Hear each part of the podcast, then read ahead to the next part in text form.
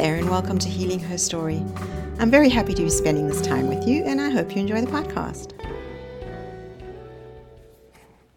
Hi there, and welcome back to another episode of Healing Her Story. I'm Michelle Robertson, and I am your host on this podcast. Thank you for joining me. Today, I'm talking about vulnerability because it's another one of those things that isn't really talked about in too much detail. We talk about the fact that we suppress emotion, but we don't link that to vulnerability. I lean heavily on the research of Brené Brown, and she writes that in order to be vulnerable, we need to first find safety, both physical safety and emotional safety, and that we share our stories with those who have earned the right to hear them.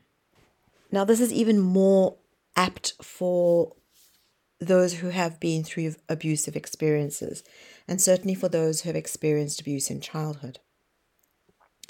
Now, I've been sharing my stories for many years with fellow survivors of childhood abuse and sexual violence. These women in the groups that I've facilitated in person and more recently online and the woman here who listened to this podcast for the short time that I've been doing it have certainly earned the right to hear my stories. And it is through the tentative sharing of those stories that they first reached out to me with their own, as relieved as I was that they were not alone. I've helped to facilitate them through the halting process of post therapy healing. It's a lifelong journey, as we all know, much like sober living. And we've been there for one another as we slowed down enough to reconnect with our feelings by reconnecting to our bodies, our hearts, and our spirits.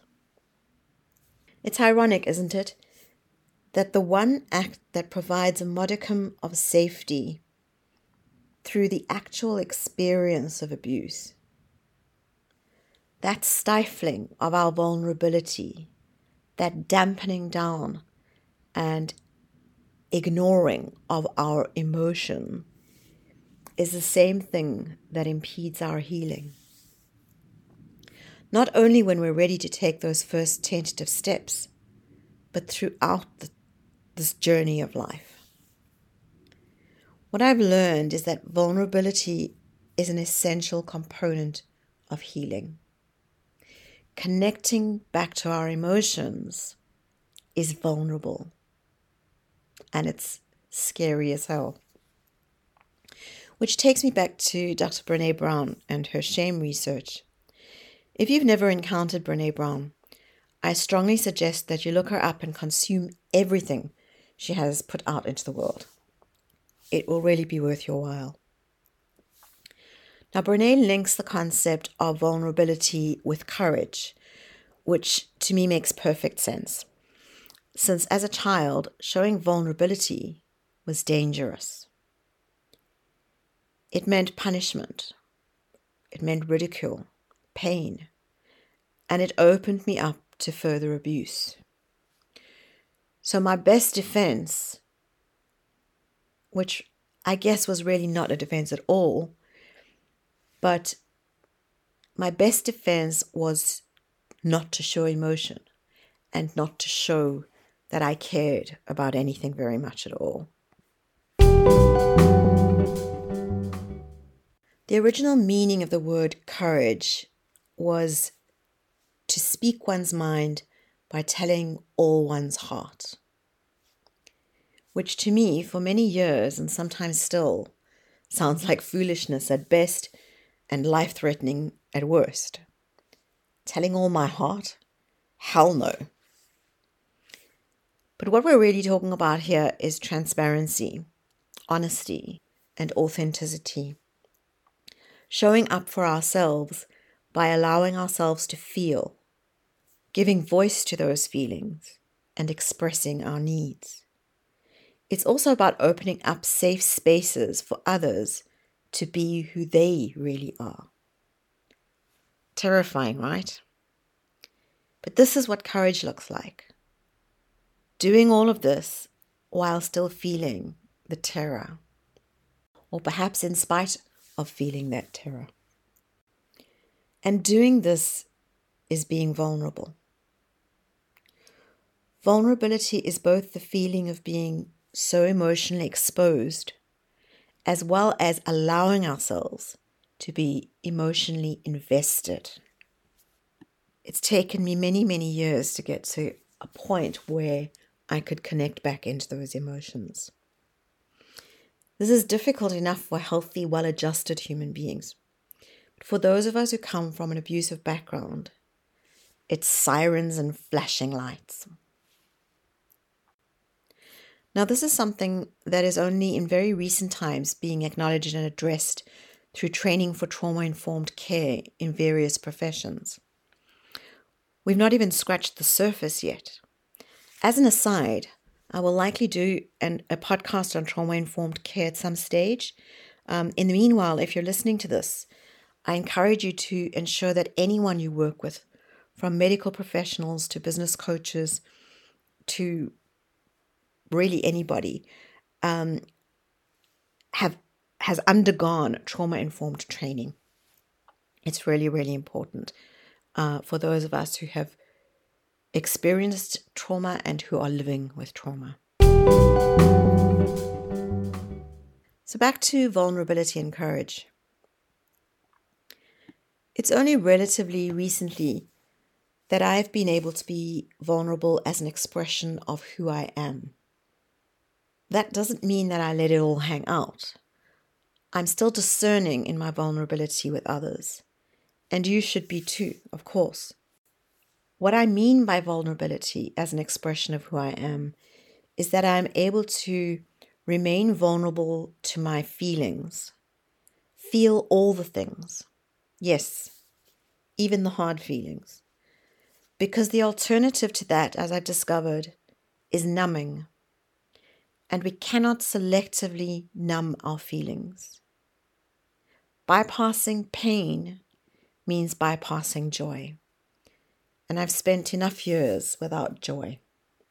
When I first expressed the fact that it was only post therapy that I was able to find ways of reconnecting to my body, and that it was in that reconnection that I felt safe enough to access my feelings and open myself to the possibility of joy, I was amazed at how many women reached out, asking me to share with them.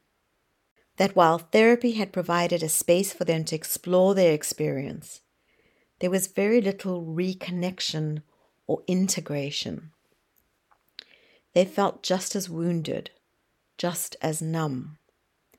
They may have understood more about what they'd gone through, but they were still just going through the motions, feeling outside of themselves, not fully connected to themselves or to others.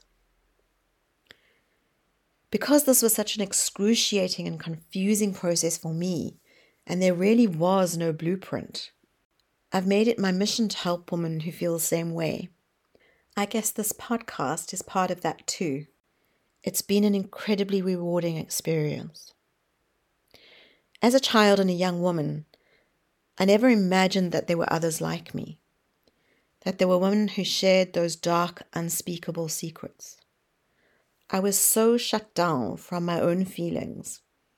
I was pretty much sleepwalking through life, going through the motions, much like a sociopath. I like to describe it.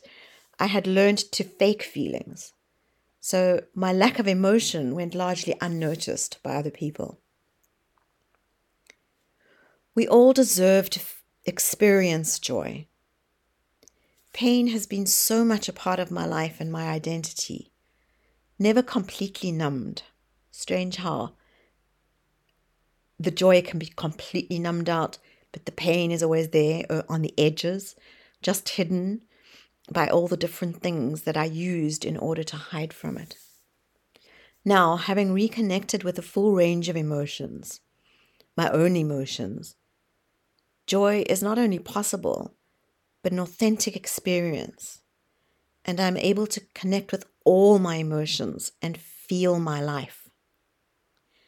that doesn't mean that I live in a state of joy, sadly, but what it does mean is that I don't live in a state of pain any longer. I feel anger, disappointment, happiness, sadness, optimism, confusion, playfulness, caution, and yes, even joy at times. We're not meant to live in a single emotional state. We're meant to experience the full spectrum. And that is where I think so many people miss the mark because there tends to be a focus in popular culture on being happy and being joyful and chasing that happiness and that joy. And that really isn't what it's about. It really, really is about connecting in and feeling everything.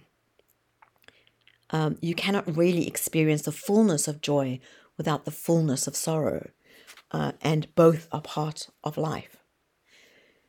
Connecting to my emotions and allowing myself to be vulnerable. This is courage. This is vulnerability. It's an ongoing learning experience for me. It's what I wish for all of you.